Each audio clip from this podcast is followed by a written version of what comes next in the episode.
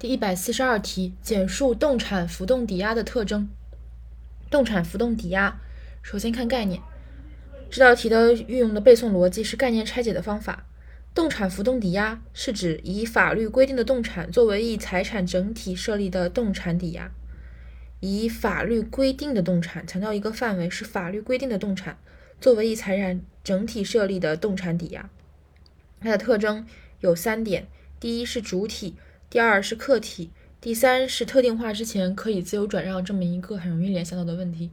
首先，主体抵押人限于企业、个体工商户、农业生产经营者，故主体具有特定性。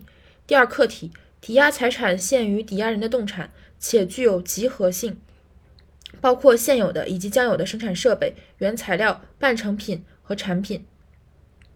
第三点，抵押财产特定之前可以自由转让。总结一下，就是主体主体的特定性、客体的集合性和呃确定之前特定化之前可以自由转让。